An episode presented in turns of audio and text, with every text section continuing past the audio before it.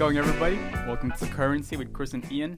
We're going to be discussing just current events, analyzing their effects on future implications. And for this episode, we're going to talk about tariffs passed by Trump and China. All right, so first things first, should we define what a tariff is? Yeah, I think I, you can define what a tariff is. All right, so basically, uh, tariffs are used to restrict imports by increasing the price of goods and services that are purchased from uh, foreign countries. hmm And don't there's also import tariffs and export tariffs. So like goods coming into the country can be tariffed, goods going out of the country can be tariffed. It's a whole bunch of different laws around Right. that. There's a lot, but uh, that's pretty much the basics of it.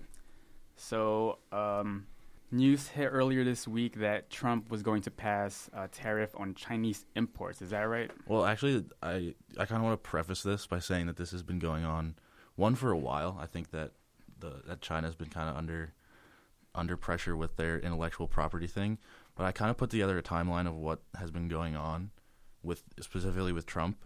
So on March 1st of this year, he announced the first tariffs on steel and aluminum, which was just like the first wave of what was going on, and then the next day, China or Germany, Australia, uh, Britain, and China all came out and publicly denounced the policy. And then the next day, on March 3rd, Trump threatened with even more tariffs, specifically on Britain on cars, on European cars. I mean, yeah. And then March 4th, following that, the Chinese vice foreign minister came out and said uh, he said he does not want a trade war with the United States, but he warns that if we impose these tariffs, he's not afraid to use Chinese power to to do something.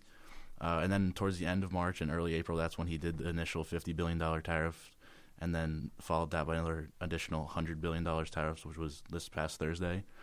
Uh, and then he proceeded to tweet, which I thought was kind of interesting.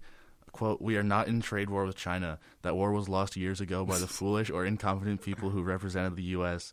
Now we have to take. Now we have a trade deficit of five hundred billion dollars a year, with intellectual property theft of over three hundred billion. We cannot let this continue." All right, all right. So, of course, Trump is famous for his tweets as a president. So, you want to talk about that? About the intellectual property and the trade deficit that they're talking about as their reason as to why they're doing these tariffs? as well i mean the wto they uh like they're china's always kind of been under criticism from the wto Right, because they're a, of- they're considered a developing country, right? So they get all those benefits. i th- i think so i'm not 100% sure about that but um i think it was in like the early 90s they passed something called TRIPS it's the trade related aspects of intellectual property which kind of protects countries and protects specific brands from their intellectual property being stolen because like take for example the united states and china might have different like intellectual property laws different copywriting laws and things like that Right. So that's kind of in place to try to protect it.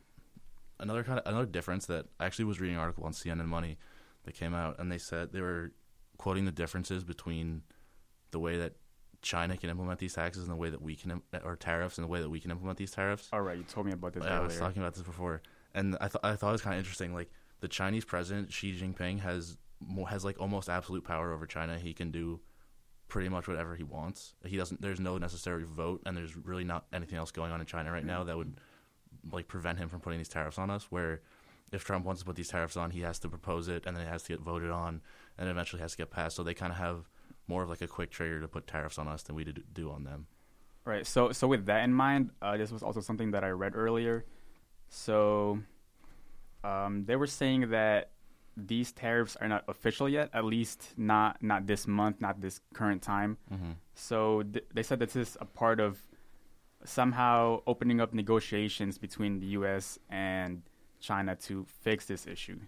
Are we not in negotiations now though? Well, I mean, they're saying it is. It is not. They're, just saying a bunch of different things, but I mean, I mean, growing up, I never really thought of China as like a hostile country until like until recently. How about like I don't know how you feel about it, like what you've heard about what? about China. Like uh, like growing up, everyone was like, oh, it's like a Chinese good, and like all these like like you kind of associate Chinese goods with like these cheap little. Things. Oh, things, right, right, right. right, I think I think almost everybody, at least here, deal, dealt with that. That's the way that I was like. That's the way I've always kind of viewed China, and I never really viewed them as like a hostile country. I was never like, oh, like this is like there's an issue with this. You know what I mean? Hmm.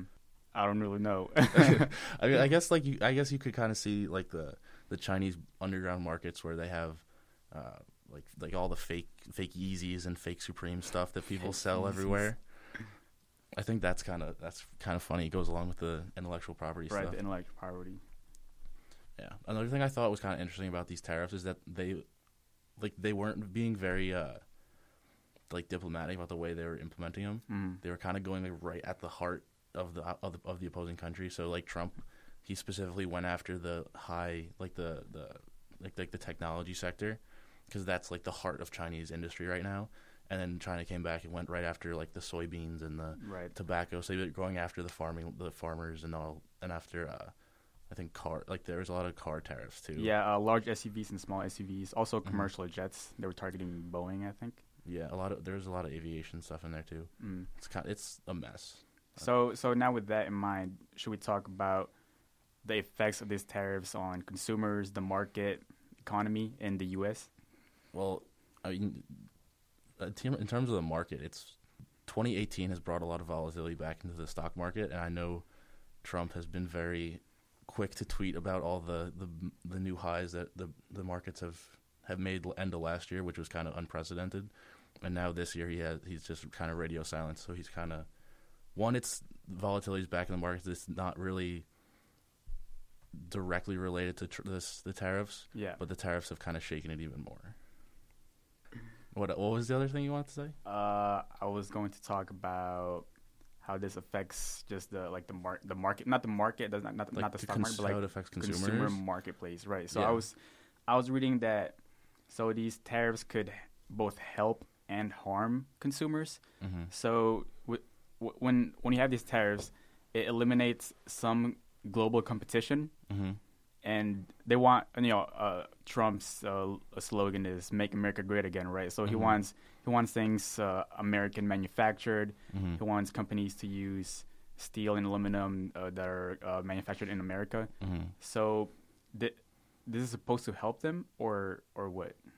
To help the American worker, I th- that's what he, uh, he wants to do. I don't know if it's necessarily I don't know if it to. will, but for consumers, that this could lead to uh, increased prices because of less competition, though. hmm I could, I could, def- I could definitely see that. But so it's like everyone's gonna have higher price levels, regardless of if we have the tariffs or not, because he's trying to bring back all these manufacturing jobs that aren't as efficient necessarily. So th- I was, I, I was, this is why I asked you about what the equation was for uh, inflation before, or for uh, the interest rate, Uh huh. because when all these tariffs go into place, they're kind of they're gonna increase the price of a lot of goods that people buy from China, because like we buy everything from China, to be honest. So that would that would change the CPI That- and the inflation. that changes that raises the CPI, which leads to higher inflation, and when there's a higher inflation, that leads to lower less spending, um, and then there's lower corporate earnings. The stock market goes down. A lot of things kind of are affected by this. I don't think. I think he's. I think these tariffs are more just retaliatory to the intellectual property issue that he has with China, as opposed to like a genuinely thoughtful policy. So do you think it's actually going to happen? Is it? Are we gonna have a trade war? I don't. Know. I don't know. We're having a Twitter That's- war, not a trade war. I mean, there's really never a winner of a trade war because regardless of where the tariffs go, like they're just going to retaliate. Like we can't really, we have no influence on their internal policy. They have no influence on our internal policy. So we both can just keep putting more and more tariffs, and then we'll just cut each other off. Right. It's it's, it's really weird because, uh, like just lately, everything's been kind of about globalization. Mm-hmm. Everybody's interconnected some way, so they're trading with with places around the region and around the globe. Mm-hmm. And now we're seeing a little bit of what protectionism. Yeah, Protectionism. protectionism. I think that if we get into a world where everyone is very like na- like nationalist, there's a lot of protectionism, I think we'd be at the biggest, I guess, disadvantage because we our only like geographic borders are Canada and Mexico, Right. And a lot of our imports are coming from China and Europe, and it it costs more to sh- to get stuff on a boat and ship it across the country, or get stuff into an airplane and fly it over the ocean, than it is to just walk it like drive it across the border from Mexico or drive it across the border from Canada, and they're not really like world like they're not on the world stage with production for a lot of things. Yeah. Uh, so I can kind of use that as a transition towards uh, NAFTA. How they were saying, uh, so Mexico and Canada are exempt from from any tariffs that they're going to bring about Mhm. for now, and they said that other countries could be added to the exempt list. Mhm. Uh, yeah, I, I was actually heard this. I saw a thing on the internet a couple days ago. Uh, it was like a scene from Star Trek where the, the captain of the sh- I don't know the characters of Star Trek. Do you know? The I don't. I don't either. No, I don't it, watch that. It was it was still funny though. So it was like the captain of the ship, and they were all sitting around, and the cap he would like point to someone and it would have like a country's name on his chest, like Vietnam or something, and the guy would stand up, and then like they'd put words, be like you're dismissed, and then, like everyone would keep standing up, and they got down to China, and he would he like looked at China. And he just like looked away, and China, and the guy was just like, "What is going on?" so it, it like everyone, it looks like he's just targeting China as opposed to targeting the entire. It's a, it's more of just again. I think it's just more retaliatory to China than it is a trade like a like a change in trade policy. What do you think about that? Well, from based based out of the stuff that I also researched and read, I kind of agree with you because mo- most of this stuff is just directed towards China, but there could be just an effect globally. Mhm. Even though even though it's just towards China, there might be unintended effects towards other countries. Some Mhm. countries oppose what's happening, Mhm. and they might just uh, I don't know, they might just do something. Yeah, a lot of countries have an opinion in what's going on. It's just we're tar- we're only targeting China, and I don't think the world really likes that right now. Yeah, Mhm. definitely not. So like even though even just like within the in, within the policies, like I was looking at the list of goods that were that were blocked from each country, and China imposed tariffs on 130 goods, like 130 imports from the United States to China. And US was like thirteen and hundred. 1300 so we just tenfold in tenfold tariffed what they were what they were sending to us You also told me about uh, I don't know, was it China or was it U.S. who who had this in their list, but they separated mangoes or oranges with frozen. oh the, yeah china they they uh the, i actually did I, that was one of the pretty early on things. I didn't realize how specific they got with these things. So there's a difference. They indicate a difference between importing orange juice and frozen orange juice. There you go, everybody. Those are completely different it's a, complete, it's a completely different good.